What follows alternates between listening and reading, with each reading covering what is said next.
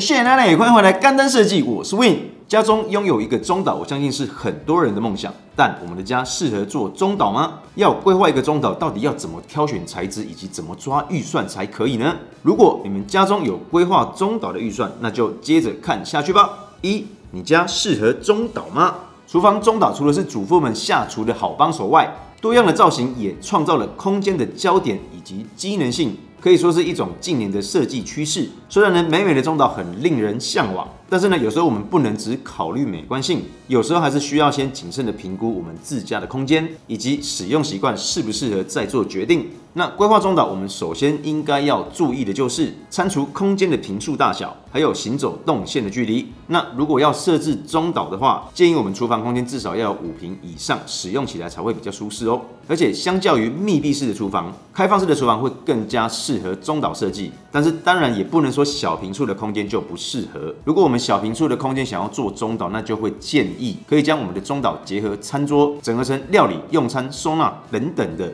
多功能机能。那除了考量空间以外，料理的习惯也非常的重要。毕竟台湾的饮食习惯与国外很多国家是不一样的。我们大多数人的家里还是习惯中式的热炒。如果我们会介意油烟的话，那建议大家可以考虑封闭式的厨房或者是半开放式的厨房。那如果油烟的问题不会太介意，又或者是比较少下厨的话，全开放式的厨房也是一个不错的选择哦。还有一点是跟使用习惯有关。由于很多设有中岛的厨房大多是开放式的厨房，如果我们没有习惯将东西用完之后就归位的话，其实很容易我们就会随手的将任何东西放在中岛上面，久了呢，上面就会堆满一堆杂物，然后就有点像我们是花了钱来堆东西。所以如果说规划了中岛，建议呢，我们就要想办法优化一下自己的收纳习惯哦。二、中岛设计重点。那再来要跟大家分享的是中岛的几个设计重点。首先，我们来谈高度跟尺寸。那中岛的台面高度呢，建议要依照实际使用者的身高来做制定，或者是要测试一下自己习惯的使用高度。那中岛普遍来说，大多的高度会落在八十五到九十五公分上下。这个高度呢，以普遍来说是最符合人体工学的，才不会因为过低而造成我们要弯腰使用。或者是太吊手的状况，而我们吧台的深度建议可以抓在四十五到八十公分左右。那这部分会依空间的条件以及需求去做调整。另外呢，如果要将中岛结合吧台的话，建议高度可以增加到九十五公分以上，然后再搭配我们挑选的吧台椅一起服用。那我们椅子挑选的高度也需要依照吧台台面的高度来做挑选哦。建议呢，椅面距离我们台面的高度可以抓在三十公分左右的落差，那我们坐起来也会比较舒服。我们一般餐桌台面跟餐饮的椅面高度落差也差不多是这个样子哦。那有可能很多人听完后会想问说，啊，那中岛跟中岛吧台有什么不一样？其实呢，主要就是差在高度以及使用情境的不同。中岛呢是属于独立的工作台面，像是一个岛屿一样，四周不靠边、不靠墙，它独立存在于这个空间当中，所以才会被称之为中岛。而中岛吧台只是由酒吧的工作台延伸而来，它也可以设定座位区，那也不一定只能放在厨房，像是呢也可以规划在餐厅、大阳台、大露台以及一些多功能区等等。那它的位置设定以及高度的设定，相较于中岛来说，又会更加的有弹性。那接下来是机能性，在规划中岛时，我们也要顾虑到我们想要的机能性。除了呢，它可以当做我们想要的备餐台之外，台面下方也可以收纳电锅、烤箱、气炸锅等等的小家电。也可以设计一些抽屉或者是置物柜，摆放餐具、锅具等等，来创造厨房更多的收纳空间。那我们当然也可以将中岛砍入电磁炉或是水槽，那它就可以变成一个小型的轻食区。平常三五好友来家里聚餐时，那我们就可以在这边煮煮火锅啊，切切水果，又或者是可以在上面走秀，都很方便。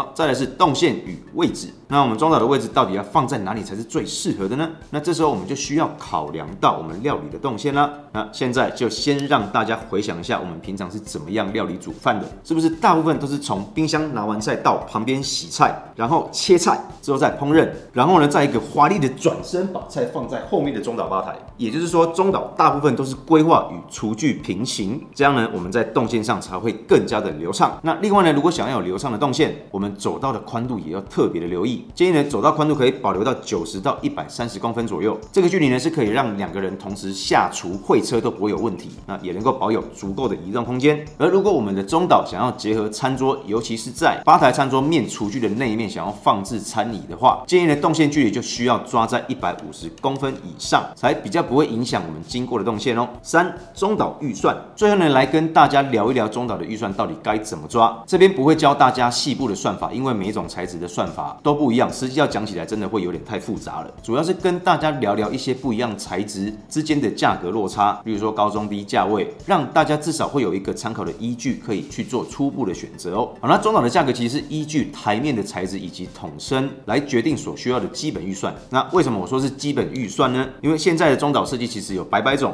我们会依据用途的不同，整体的设计也会跟着变化。像是呢，在台面加装 IH 炉或者水槽，又或者多增加的一些收纳抽屉等等，根据我们不同的需求，周边的设备也会有所不同。那价格当然也会跟着浮动。那首先是在不考虑设备的情况下，影响中岛预算的关键还是在我们台面的材质上。那我们常见的台面材质有天然石、人造石、石英石、涂料以及不锈钢等等。天然石就像是大理石以及不锈钢等等的天然石材，它的花色花样的选择是最多的，因为呢，基本上每一片都是不同的纹路，可以形塑出奢华大气的质感。但如果是天然大理石的话，它的毛细孔普遍来说都会比较大，所以也会比较容易吃色。那在保养上来讲也会比较不方便。那石英石的话，大多数都是耐热以及耐磨，也非常的好维护。但是呢，也因为它比较硬，所以相对来说也比较不好塑形，比较无法做到一些弯曲的造型，以及看起来完全无接缝的设计。然后价格相对来说也会高蛮多的。那再来人造石的部分呢，它的硬度较低，但可塑性高，接缝处呢也能做到接近看不出来。因此呢，如果我们厨房的台面后面的墙壁有做人造石的话，它跟下方的台面可以做到近乎一体成型。但是呢，也因为比较不耐磨、不耐热，所以相较于石英石来说，它会比较不好保养。但它的好处就是价格亲民，造型来说也相对的比较没有受那么大的限制，是目前市面上做中岛台面的比较主流的选择之一。那再来是不锈钢台面，它防水而且好清洁，风格强烈而且帅气。但是呢，在风格搭配上可能就会比较受限制一点。价格普遍也比较高，那它适合比较偏帅气走向的现代风格，所以呢，大家可以根据自己的喜好选择好我们要的台面材质后，再将我们台面深度以及宽度的尺寸去乘以我们选择的台面材质的单价，就可以算出我们台面的价格。那因每一种材质的价格算法都不太一样，那这部分也可以去咨询各家厂商的不一样的计算方式。那再根据我们桶身材质的种类，例如系统柜或者是木工，那我们也可以先咨询一些柜体价格的算法，与我们的台面价格相加总，就可以算。出我们整体吧台的大概价格哦。那这种算法算是一种初步的参考评估，因为呢，实际的费用也会牵扯到我们会用到的水电以及一些相关的电器设备等等。那在这边可以建议大家可以先列出一些自己需要用到的电器设备，或者是水槽龙头等等，然后再请厨具公司或者设计公司帮忙报价，用这种方式下去估算中岛的费用才会是最准确的哦。好，那今天的影片就先到这边。